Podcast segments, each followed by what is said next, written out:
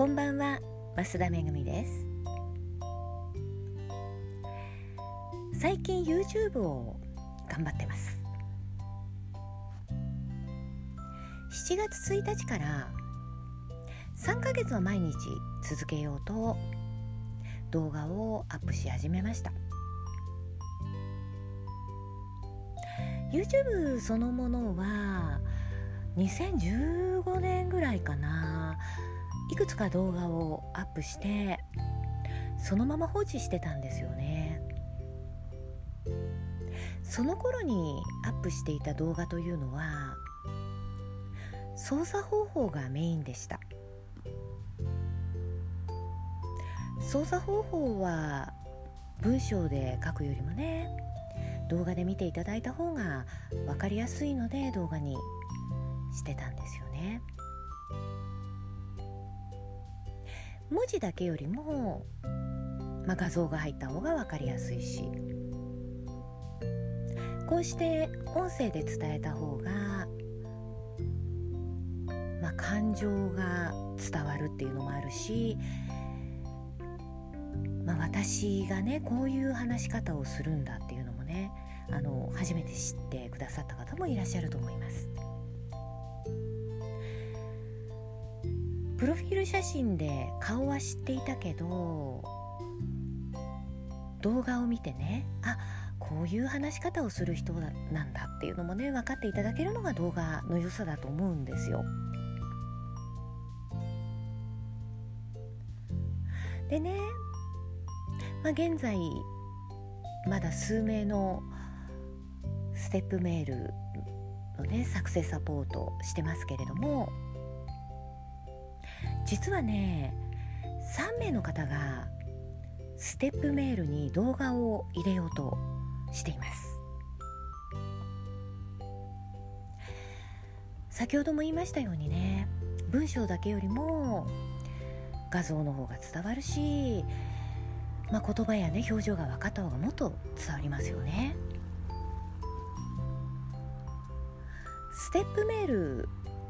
を作るのにその1話分だけでは伝わらないものについては事前に記事を書いてもらってそこにね、まあ、関連記事としてリンクを貼って見てもらうようにするんですね。私のステップメールも全部ではないですけれども関連記事という形でブログにリンクを貼っているところがあってそれはステップメールを始める前提でねステップメールからリンクを貼るために書いた記事もあります。